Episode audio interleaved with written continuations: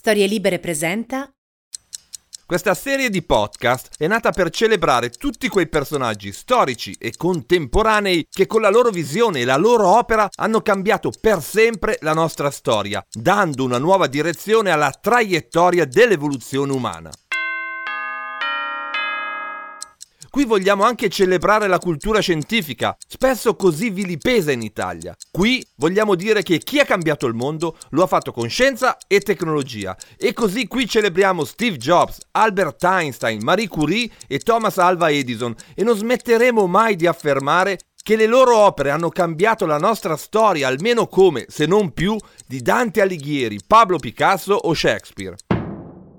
Anticonformisti, eretici, ribelli, rivoluzionari, lungimiranti e visionari. Quando pensiamo a questi personaggi non possiamo che riferirci a loro come fottuti geni e da qui il titolo di questi podcast. Fucking Genius racchiude tutto il rispetto e l'amore appassionato che proviamo per questi straordinari Homo sapiens.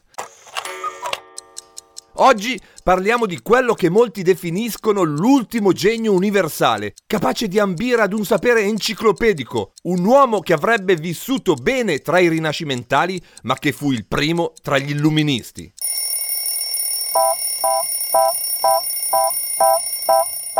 Sono Massimo Temporelli, sono un fisico e da 25 anni mi occupo di diffondere la cultura scientifica, tecnologica e dell'innovazione. Ma non sono qui per parlare di me, abbiamo un piatto ben più ricco sul tavolo e allora iniziamo ad addentarlo.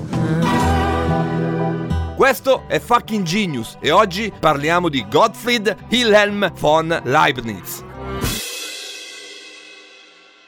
Lo abbiamo definito genio universale perché fu filosofo, matematico, storico, politico, teologo, giurista, diplomatico, scienziato e magistrato. Leibniz fu tutto questo e molto di più. Spese la sua intera vita a connettere virtuosamente tutti questi saperi, cercando una sintesi enciclopedica e virtuosa della cultura del suo tempo.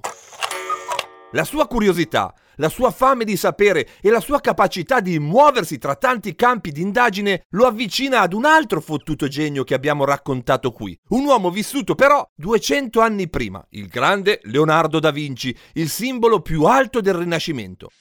E proprio come abbiamo detto per il genio toscano, spesso distratto dalla sua stessa curiosità, anche Leibniz ammetterà la fine della sua vita. Ho iniziato molto e terminato niente. Un giudizio forse troppo severo, ma che nasconde qualcosa di vero, quell'incompiutezza tipica delle menti affamate e poliedriche, quale fu Leibniz. Per farvi capire come questo genio operasse zigzagando tra i saperi e le discipline, prendiamo come metafora il suo viaggio di ritorno dalla Francia verso la Germania. Nel 1676 Leibniz aveva 30 anni e viveva ormai da tre nella frizzante Parigi. L'11 gennaio di quell'anno il duca Johann Friedrich gli propose l'impiego di responsabile della biblioteca di Hannover, che il nostro genio accettò. Ma nonostante avesse firmato il contratto con il duca, Leibniz non lasciò subito Parigi. Da Hannover arrivavano lettere di sollecito continuamente, ma il nostro fottuto genio si decise a partire solo nell'ottobre del 1676, ben dieci mesi dopo la sottoscrizione dell'accordo. Ma c'è di più. Come suo stile, invece di scegliere il percorso più lineare e veloce, dirigendosi verso est e puntando direttamente verso Hannover, Leibniz si diresse verso nord, verso Calais, dove prese un traghetto per Dover e poi una carrozza per Londra, giungendo nella capitale inglese il 18 ottobre. Lì si fermò ben dieci giorni, visitando la Royal Society e incontrando importanti filosofi e scienziati.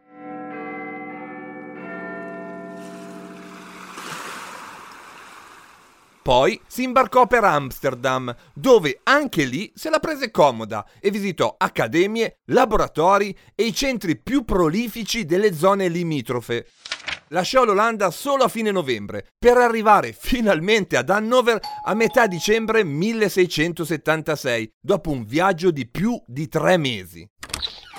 Leibniz era fatto così. quando si muoveva non andava mai al punto diretto. A lui piaceva esplorare e abbracciare vasti territori, capire il disegno generale, mai il dettaglio, l'universo, non il pianeta. Nonostante le lamentele e gli ammonimenti dei vari segretari del duca, tutti lo aspettarono, accettando il suo ritardo, ben consapevoli che un genio come Leibniz fosse davvero merce rara, un uomo capace di cambiare la storia. Capitolo 1 Un ragazzo prodigio come sempre, dedichiamo qualche minuto per raccontare l'infanzia e i primi anni di vita di questo straordinario filosofo e matematico tedesco, perché spesso le caratteristiche dei grandi innovatori emergono fin dalla loro più tenera età. Leibniz non fa eccezione a questa regola.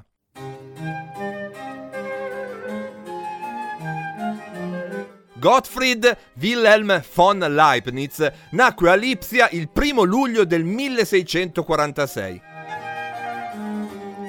la sua famiglia apparteneva a quel ceto mix di accademici, clero e importanti giuristi della città.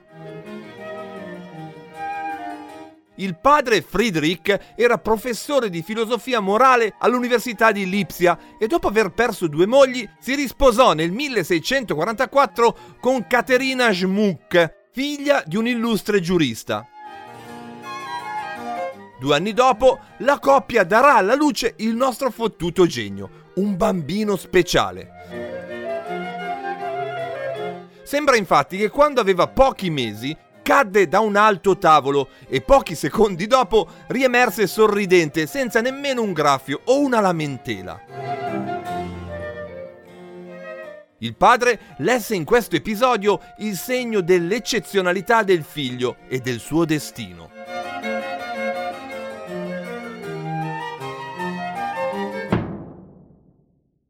Purtroppo Friedrich non avrebbe potuto scoprire quanto avesse ragione. Infatti morì giovane nel 1652, quando suo figlio aveva solo sei anni.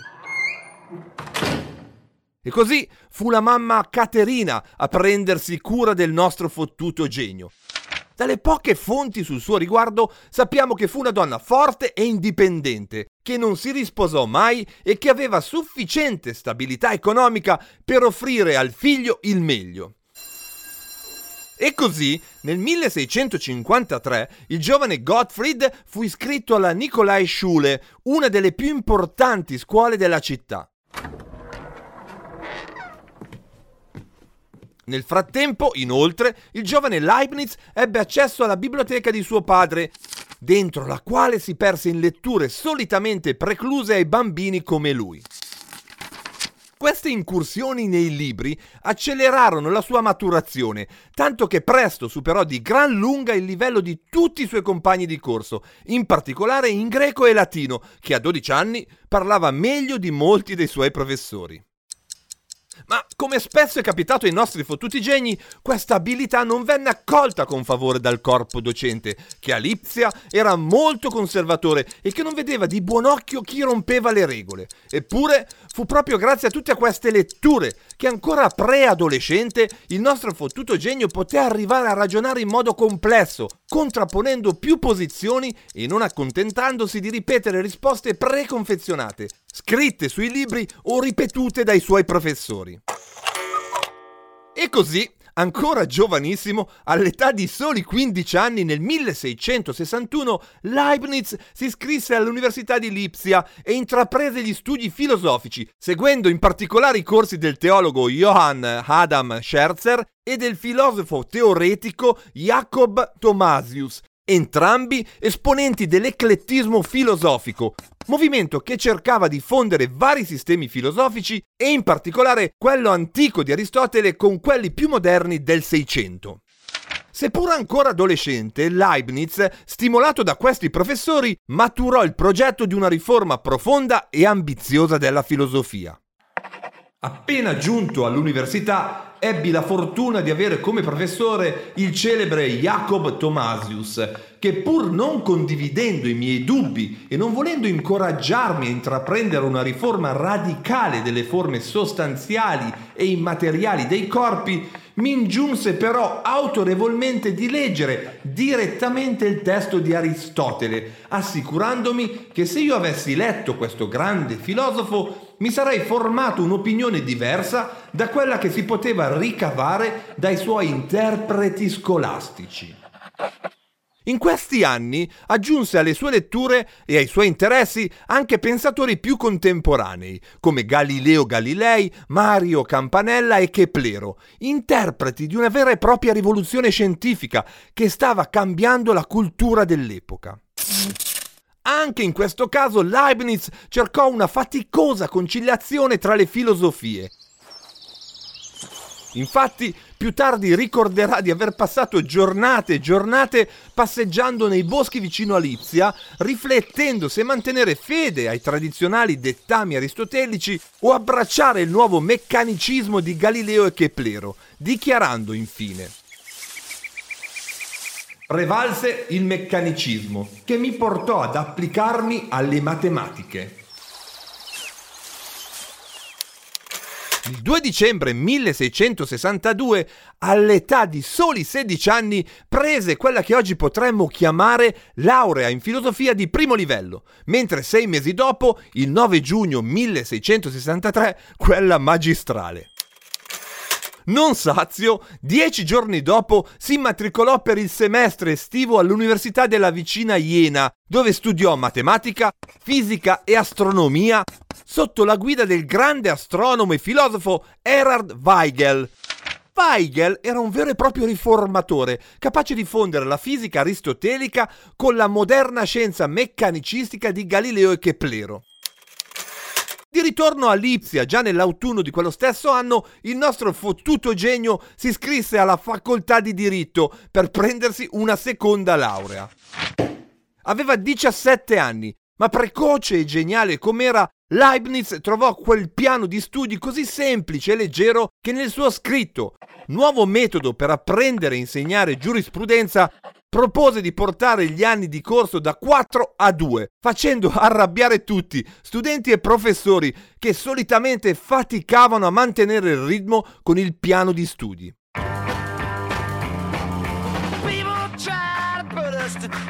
Bruciando tutte le tappe, nel dicembre del 1664 completò il suo percorso, raggiungendo il primo livello accademico e presentando una sofisticata disertazione che mostrava e analizzava la forte relazione tra diritto e filosofia.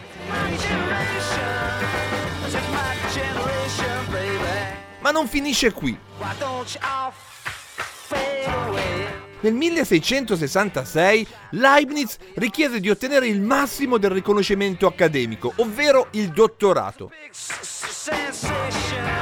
Gli studenti più anziani di lui e molti professori si opposero. Così Leibniz abbandonò Lipsia e se ne andò all'università di Altdorf, dove in pochi mesi, impressionando tutta la facoltà, raggiunse il suo obiettivo.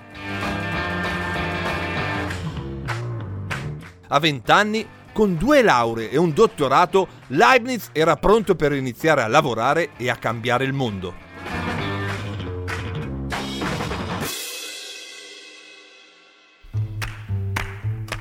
Capitolo 2 Alla ricerca dei grandi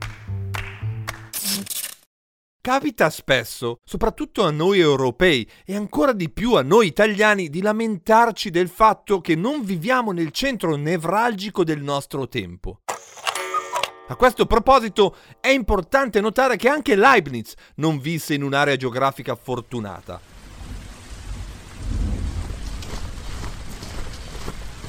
Infatti, la Germania di metà Seicento usciva piuttosto malconcia dalla guerra dei trent'anni, finita proprio due anni dopo la nascita del nostro fottuto genio. Nonostante questo, Leibniz costruì le condizioni migliori per far crescere il proprio pensiero e la propria opera, spostandosi altrove quando non trovava terreno fertile e cercando connessioni con i migliori pensatori del suo tempo. Lo abbiamo sempre detto in questo podcast, il contesto è una questione fondamentale per la genialità. Proprio così. L'emergere del genio è il risultato dell'incontro positivo tra il contesto e il talento. Non esiste il genio isolato, il solitario sulla montagna che meditando arriva alle verità assolute. Il sapere, ma anche la genialità, sono costruzioni collettive. Nessuno si sottrae a questa regola, nemmeno quel genio universale di Leibniz. La situazione però, come abbiamo detto, non era delle più facili per i pensatori tedeschi.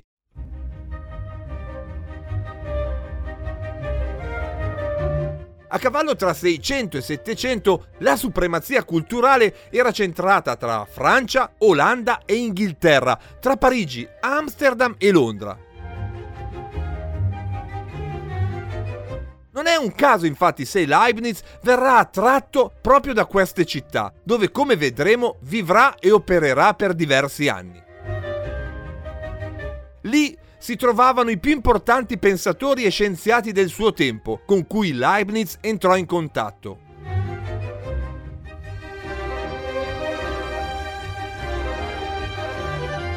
Pascal, Rousseau e Voltaire in Francia, Newton e Locke in Inghilterra, Huygens e Spinoza in Olanda.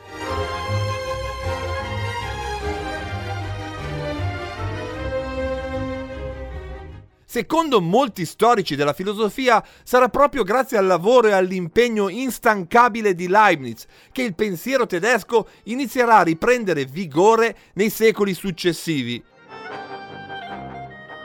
fino ad arrivare ai contributi fondamentali di Kant ed Hegel.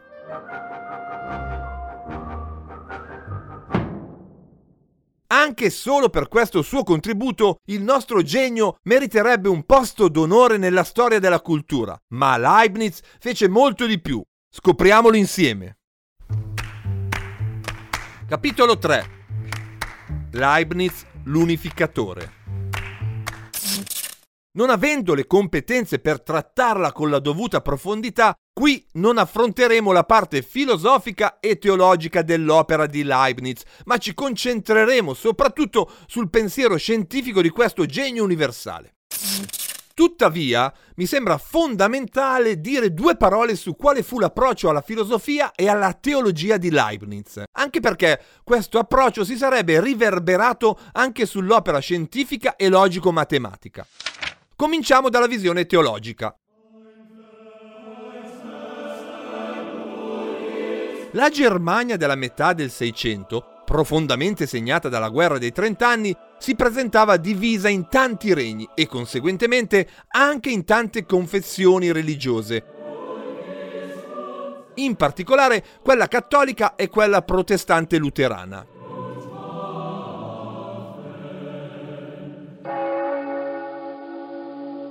Leibniz, fondamentalmente luterano, controcorrente rispetto ai puristi delle diverse confessioni, come spesso farà in altri campi, cercò di unificare e connettere tutte queste dottrine, erogando moltissime energie in azioni diplomatiche e scritti per diffondere temi e ricerche che mostrassero le origini comuni di queste religioni. Anche dal punto di vista filosofico, come abbiamo già accennato, Leibniz lavorò fin da giovanissimo ad un'unificazione, questa volta tra i classici e i contemporanei. E così, mentre Cartesio cento anni prima riteneva impossibile una saldatura tra le moderne teorie e pratiche scientifiche e la filosofia dell'antica Grecia, Leibniz lavorò per cercare una continuità tra i suoi contemporanei e i filosofi come Platone e Aristotele, cercando di fondare una metafisica sulle nuove fondamenta della rivoluzione scientifica. Tutto si fa al tempo stesso meccanicamente e metafisicamente nei fenomeni della natura, ma la fonte stessa della meccanica è la metafisica. Così affermava Leibniz a quel tempo. Ma torniamo alla sua filosofia.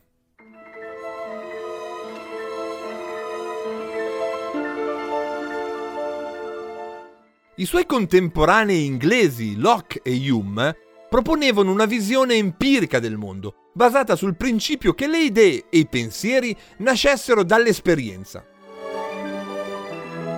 Semplificando molto, Possiamo dire che Leibniz fu al contrario un convinto razionalista, sposando la corrente filosofica che crede nell'innatismo delle idee e che pensa alla metafisica come ad una scienza. Proprio dentro questo paradigma nacque una delle idee filosofiche più originali di Leibniz, il concetto di monade, che caratterizzerà l'intera sua filosofia. Ma che cos'è una monade? Beh, in filosofia questo concetto non era nuovo. Platone, ad esempio, usava il nome monade per definire le idee, per designare il loro carattere di unità indipendenti. Per Leibniz, a metà tra fisica e metafisica, le monadi sono sostanze puntiformi, che non possono avere inizio o fine nel tempo, se non tramite creazione o annichilazione hanno un'attività interna ma non possono in nessun modo essere fisicamente influenzate da elementi esterni. Spesso, volgarmente, si dice che le monadi di Leibniz non hanno finestre. Quindi una monade per Leibniz è chiusa in se stessa, indipendente e tuttavia in armonia con lo sviluppo delle infinite altre monadi create da Dio all'atto della creazione.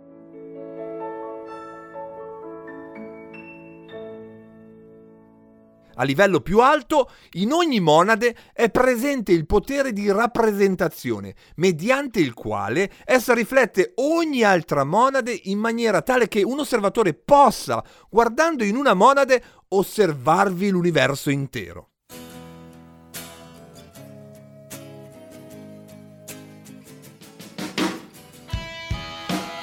Devo ammettere che faccio davvero fatica a capire il senso e l'importanza di questa ricerca leibniziana.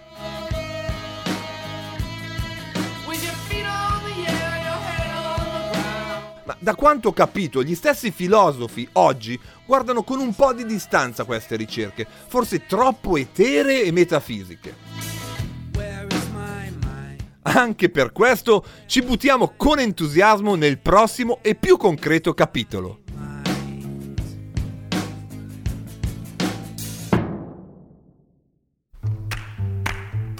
Capitolo 4 Logica e matematica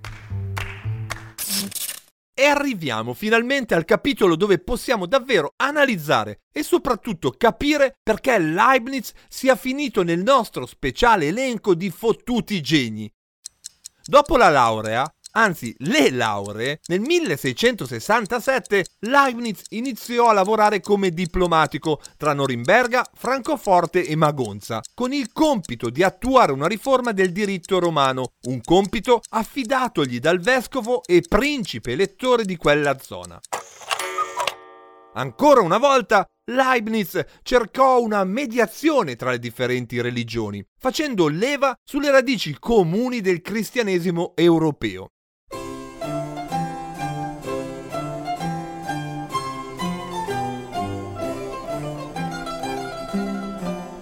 La sua azione diplomatica fu intelligente, sensibile e colta, tanto che nonostante la sua giovane età, chiunque lo incontrasse in quegli anni restava ammirato e colpito dalla sua cultura e dalla sua luminosa intelligenza.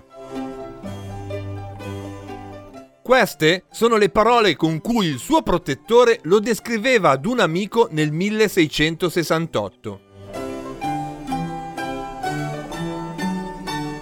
Difficilmente si potrebbe immaginare una persona più istruita. Penetra e domina tutta la filosofia ed è un pensatore originale, sia nella vecchia che nella nuova filosofia. Soprattutto è dotato per la scrittura. È un matematico che lavora con energia e passione. Che conosce e ama la filosofia naturale, la medicina e la meccanica di giudizio indipendente in materia di religione appartiene alla vostra confessione luterana. Padroneggia non soltanto la filosofia del diritto, ma anche la pratica legale.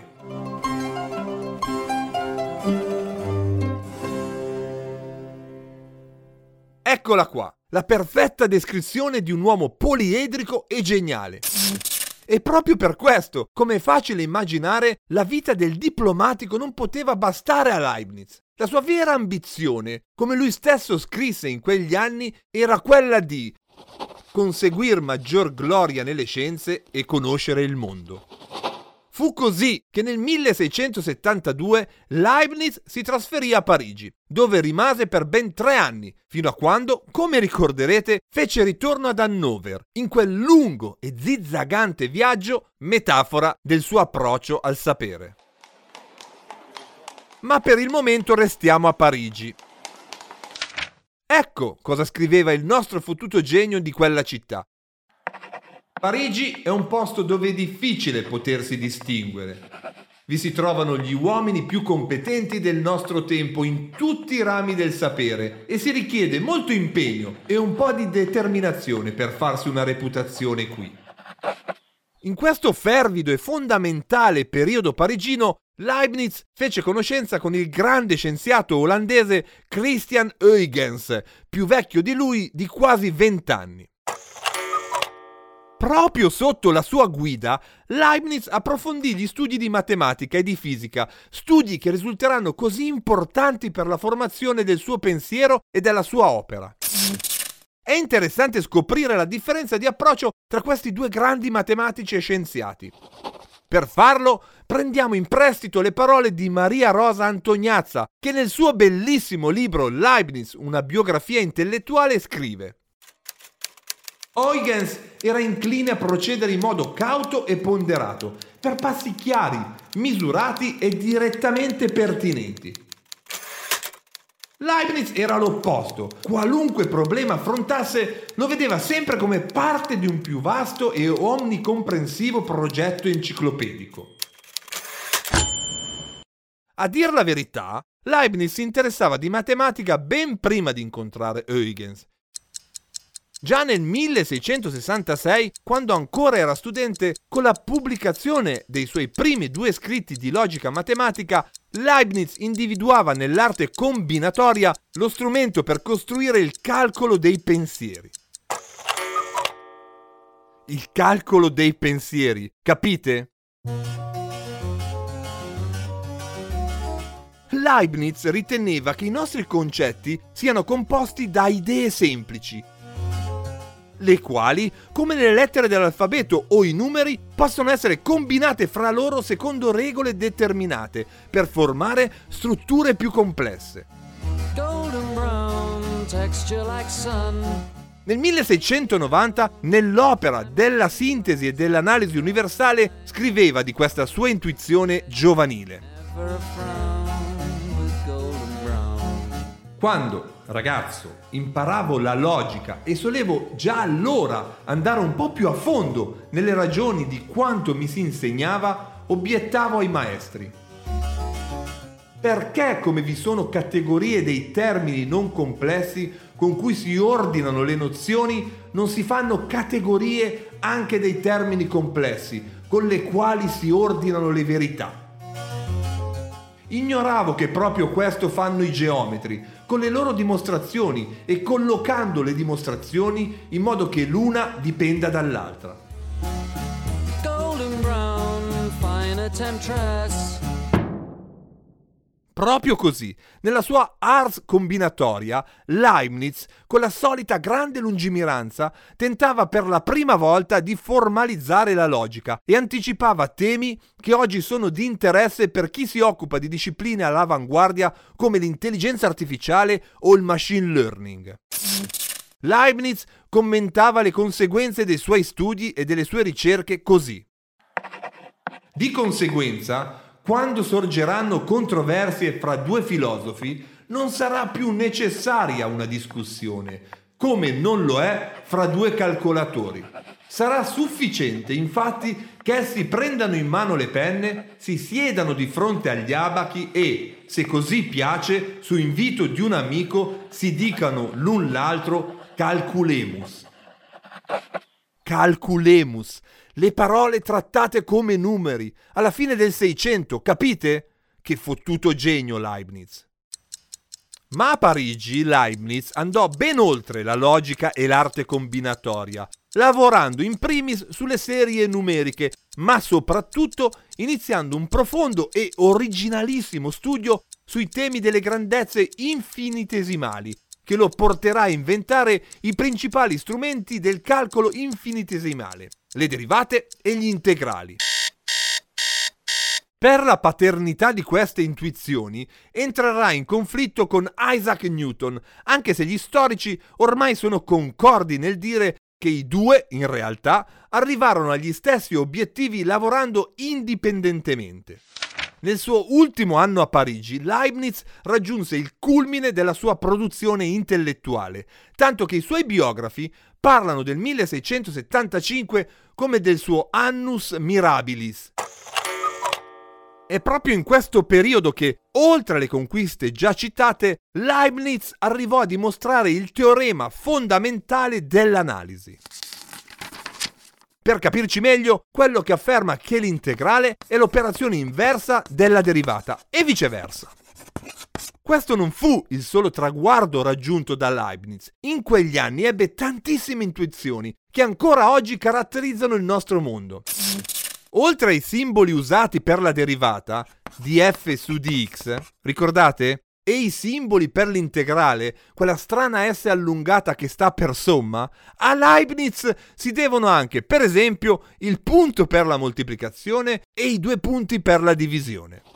E se tutto questo non bastasse, sempre in quel periodo parigino, il nostro fottuto genio lavorò ad una piccola ma potentissima macchina per il calcolo automatico, una delle prime calcolatrici della storia, la prima in assoluto a fare moltiplicazioni e divisioni.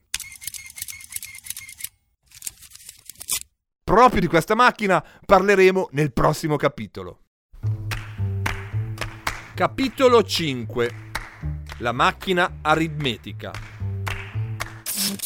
in una puntata di Lampi di Genio ho raccontato come fu quel fottuto genio di Pascal nel 1642 a costruire la prima calcolatrice della storia.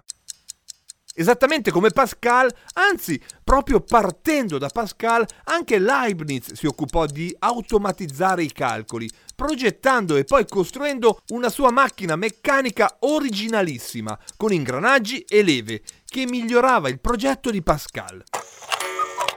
Infatti, la Pascalina poteva solo fare le addizioni, mentre quella del nostro fottuto genio gestiva anche le moltiplicazioni e le divisioni, operando su numeri fino a 16 cifre.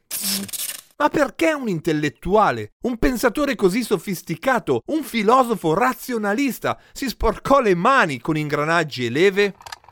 Beh, un po' perché il suo genio era straripante e zizzagante, affamato di capire tutto, ma soprattutto perché, come dirà lui stesso, non è ammissibile che studiosi e scienziati, anziché elaborare e confrontare nuove teorie, perdano le proprie ore come schiavi nelle fatiche del calcolo, che potrebbe essere affidato a chiunque se si potessero usare delle macchine.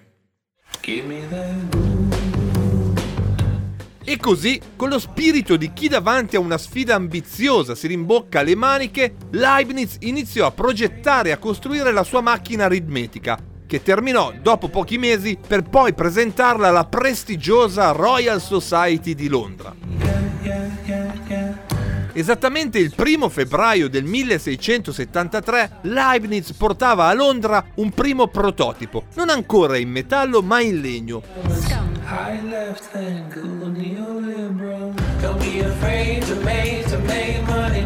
L'invenzione del giovane matematico e filosofo tedesco colpì l'attenzione di tutti gli scienziati intervenuti in quella eccellente platea.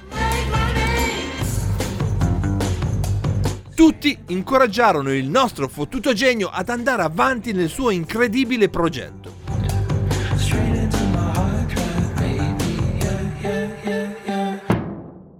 Indubbiamente Leibniz era molto soddisfatto dei risultati ottenuti e delle critiche ricevute a Londra, tanto che decise di portare avanti il progetto ingegnerizzandolo e producendo i primi modelli in metallo, in ottone e altre leghe.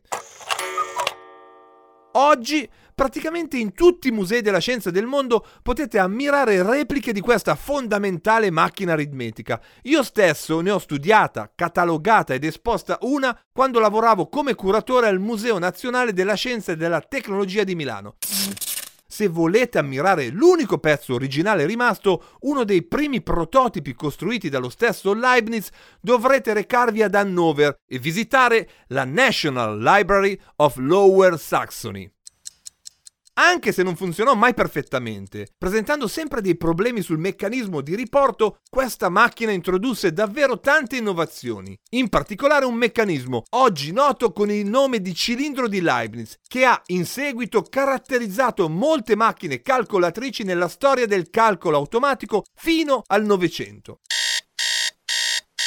Anche solo per questa macchina, per questo contributo all'automazione del calcolo, Leibniz meriterebbe un posto tra i pionieri dell'informatica.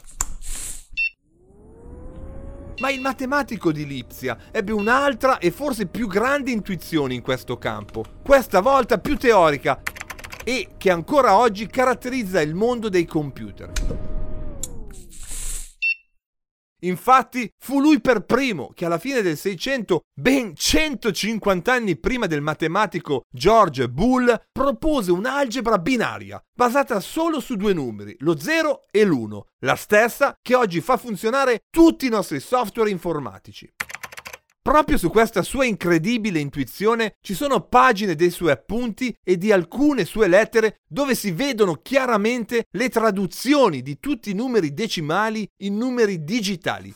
Segni e simboli che nel 600 erano davvero, davvero pionieristici e che Leibniz pubblicò nel 1703.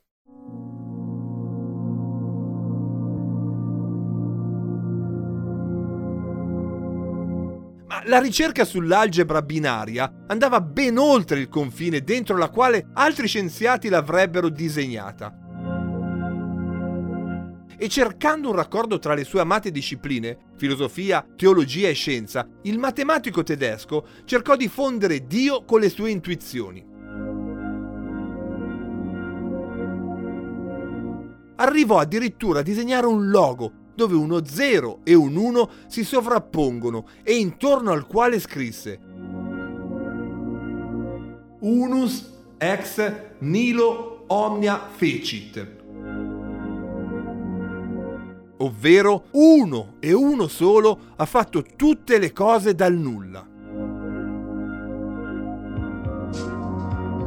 Lo zero e l'uno, il nulla e la creazione.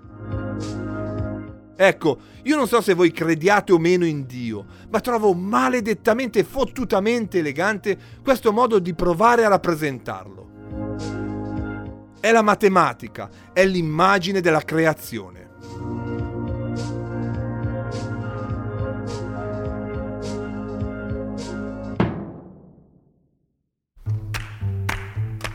Capitolo 6 Il ritorno ad Hannover e la maturità ci stiamo dirigendo verso la fine di questo episodio e lo facciamo tornando al punto da cui siamo partiti, quel lungo viaggio che portò Leibniz da Parigi ad Hannover, nella sua natia Germania, nel 1676.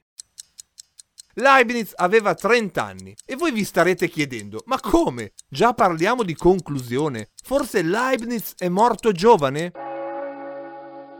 No, niente affatto morì nel 1716 all'età di 70 anni.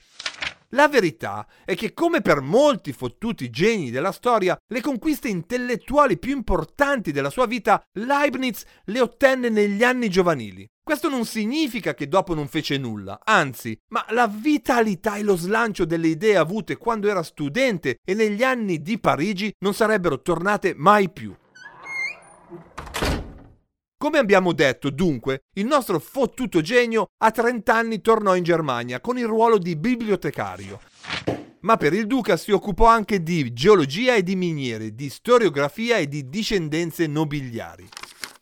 Poi, oltre a continuare la sua ricerca in molti ambiti disciplinari e a scrivere le sue opere, Leibniz mantenne rapporti epistolari con tantissimi colleghi, tanto che nella sua carriera arrivò alla spropositata cifra di circa 15.000 lettere.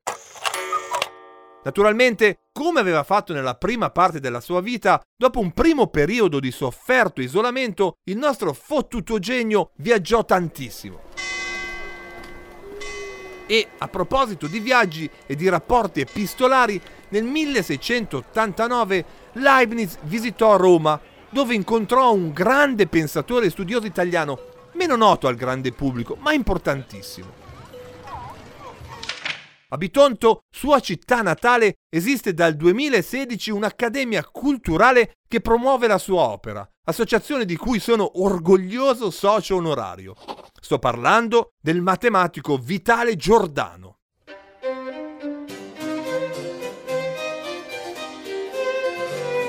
Nel 1689 Giordano era al suo quinto anno come lettore di matematica alla Sapienza ed era membro di importanti accademie scientifiche. Approfittando della presenza di Leibniz in città, il matematico bitontino gli regalò una copia del suo Euclide Restituto, pubblicato nel 1680. E da quel regalo scaturì un breve ma intenso scambio epistolare tra i due, denso di confronti sulla geometria euclidea e in particolare sulla definizione di una retta sul piano. Le loro due visioni andavano spesso in direzioni opposte, ma nonostante questo è interessante leggere in queste lettere il rispetto e la volontà di comprendersi, tipici delle grandi menti.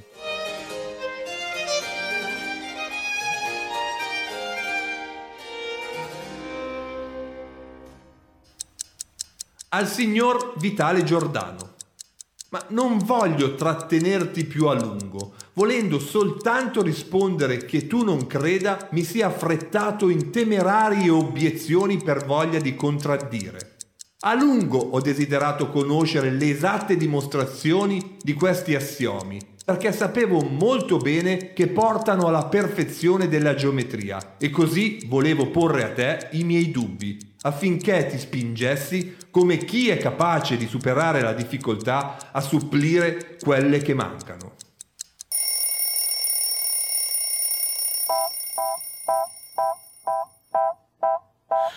Eleanor Roosevelt diceva, le grandi menti parlano di idee, menti mediocri parlano di fatti, menti piccole parlano di persone. Non c'è dubbio che Leibniz fu una grande mente. Io sono Massimo Temporelli e vi aspetto per la storia del prossimo fottutissimo genio. Viva Leibniz! Viva fucking genius! Tornate a trovarci qui su storielibere.fm. Una produzione storielibere.fm di Gianandrea Cerone e Rossana De Michele. Coordinamento editoriale Guido Guenci.